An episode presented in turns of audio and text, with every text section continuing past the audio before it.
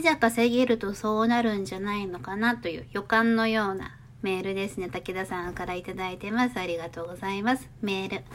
こんにちは。お世話になっております。いつもメルマガや音声を楽しみに待っています。女性の経済力と離婚についてのメルマガを読んでの感想ですが、私はどちらかというと家族のために稼ぎたい、旅行に行きたいと思うタイプではあるんですが、私は妻側です。でも、毎日夫婦仲良しではないじゃないですか。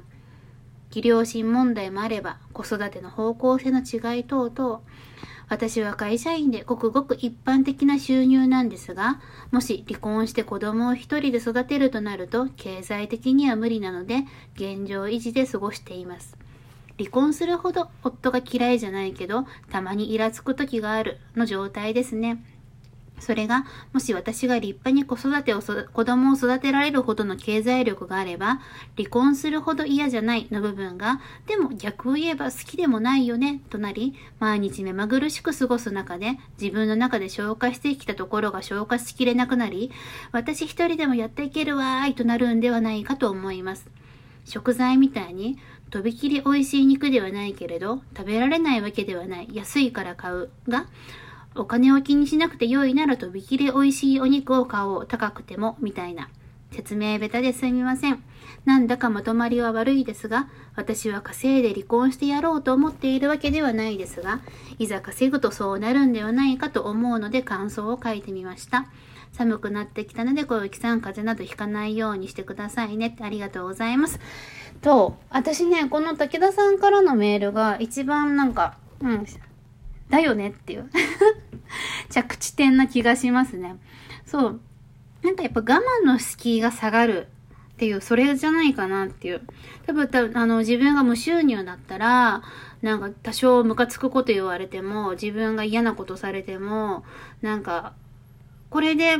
切れて家を追い出されるぐらいだったら、まあちょっとここは我慢しておこうみたいになる部分が、その自分が別に我慢して追い出されたとしても何にも困りませんっていう状態だったら我慢する必要ないじゃないですか。あと、もう一個、あの反対の見方があって、その相手がよくある、この出てけみたいに言った時に、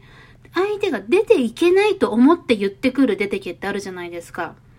じゃなくって、相手も、あ、こいつ出てけって言ったら、まあ、本当に出てっちゃう可能性あるなと思ったら、やっぱ出てけっていう、その、あれも下がると思うんですよ。ハードルも。ハード上がるのか。うん。だから、どっちもどっちだと思うんですけど、そう、その我慢のハードルが、やっぱ自立してると、下がるには下がりますよね。うん、だから、なんか泣いてでもすがってでも、ね、この人に頭下げないと生活できていけないってなってる時と、うん、別に嫌なら一緒にいないしっていう。だからもっと言ったら、それお金だけじゃなくって、私、例えば、もっと、もうちょっと背高くって、なんかスタイル良くって、なんか若くって、とかめっちゃ可愛くって、とか、なんか、もってもてな状態だったとしたら、やっぱりその、あるじゃないですか。別にこの人といなくても、いくらでも私のこと好きな人はいっぱいいるのよみたいになるのかなとか、なったことないからわかんないけど。だか、あれも多分そういう隙が下がるってことなんでしょうね。綺麗になるっていうことは。うん。だから、そう、この、やっぱ我慢、私本当にそう、我慢弱いので、なんか我慢をすることが嫌なんですよ。なんか、あれも嫌だった。小学校の時にドリルやらされるのとかもすごい嫌だったし、その、部活の時もね、うち部活すごい厳しくって、なんか制服とかの、あの、何スカートは何センチみたいなのもすごい厳しくって部活の中でね。うん。で、前髪の長さとかもすごい厳しかったんですけど、だから私はすごいその部活やりたかったんです。すっごいやりたかったのに、そっちの規約が嫌で、なんかすごい先生となんかバトルになってしまったりとか。うん。なんかその、我慢しなきゃいけないのが嫌だからじゃそうじゃならないためにどうしたらいいのかなったら、その部活でも、私が抜けたら困る、負けるっていう状態にするしかないじゃないですか。ちょっと若干言われなくなりますよね。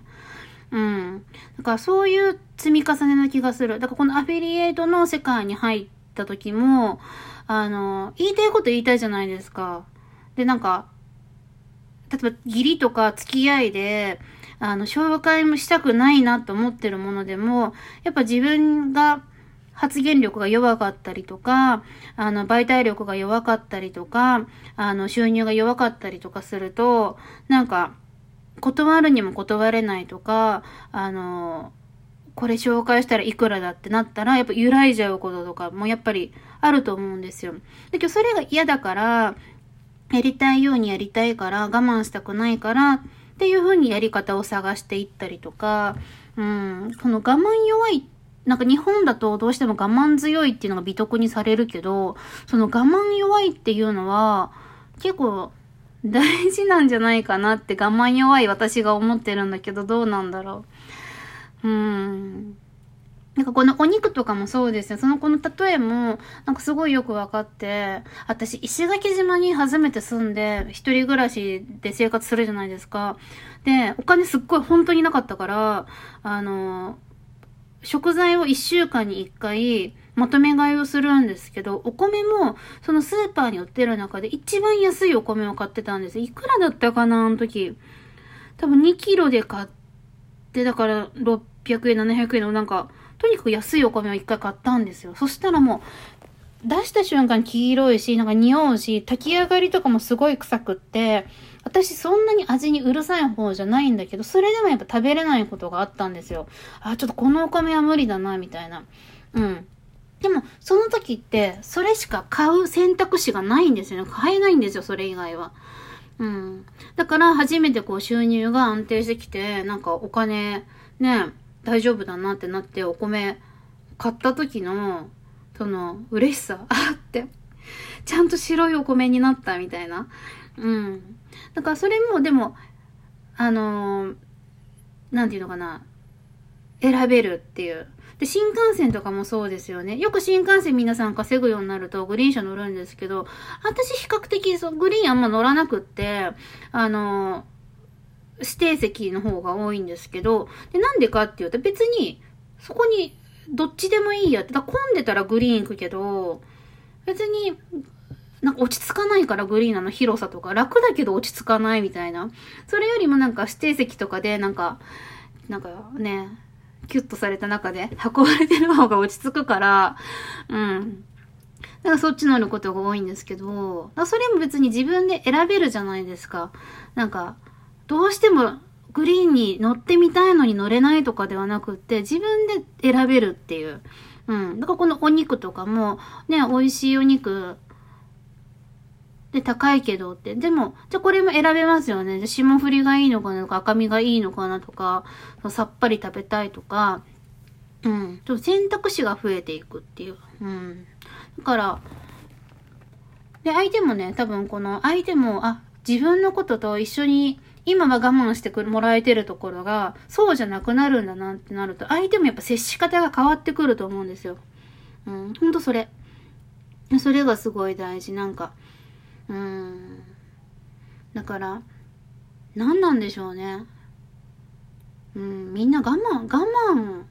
どっから生まれて我慢はどこに消えていくんだろう？なんで我慢が美徳だったんだろう？で、やっぱりその日本が貧しい時とか、ね、そんな我慢するしかなかったからっていうのもあると思うんですけど、うん、我慢って大事じゃないよねっていう。だからうちね、あんまりもここでこの話する長くなっちゃうんだけど、うち娘がなんか知らないけど我慢強いんですよ。すぐ我慢するの。だから今習い事してて、ちょっとコーチがね、すっごい怖いコーチで、怒鳴り散らすコーチで、で、私親なんだけど、見ててなんか、まあ何かしらと思うんだけど、で、そんなになんかレベルを高いこと求めてるわけでもないし、他の子とかもみんなギャンギャン泣きながらみたいになってるから、全然いつ辞めてもいいよって私思ってるんだけど、なんか娘はね、なんか、うーん、でもなんか、あの石の上にも3年って言うから3年はやるとかっていう、もうなんか、それ我慢なのか何なのかわかんないんだけど、うん、だから3年やったからって別にその道のプロになるわけでもないし、嫌だったらやめればいいのにって思うんだけど、なんかやめる途中で投げ出すのは嫌なんだよねとかって言ってるから、うん、もうそれもね、大人になってそれが吉と出るのか、凶と出るのかわからないけど、うん。だから普段メールとかいただいても、そう、ブログとかも結構皆さん100記事、200記事になってもアクセスがないんです。でも頑張りますみたいな我慢してやってる人いるじゃないですか。あれも結構違うなと思ってて、うん、なんかそこ、そこを我慢するんじゃなくて、もっと他のいろんなし、試してみるとか、いろいろ調べてみるとか、うん、そっちを頑張ろうよって思うんだけど、うん、だから我慢の、すごい、どこで我慢するべきかっていう、その我慢ポイントっていうのは、うん、大事かな、間違いないのはと思ってて、だから今回のこの、あのー、武田さんのお話で、うん、今は別にそれがね、我慢できてることがお金があったら我慢しなくても切れちゃうんじゃないのかなっていうのはすごいわかる気がします。ということで、すごくね、あ武田さんの中では説明下手ですいませんって書いてくれてましたけど、全然すごく、すごくよく分かって、おそうだよねって今この膝ポンポン叩きながら 読んでたので、よかったらまたメールいただけたら嬉しいです。では、ありがとうございました。お疲れ様です。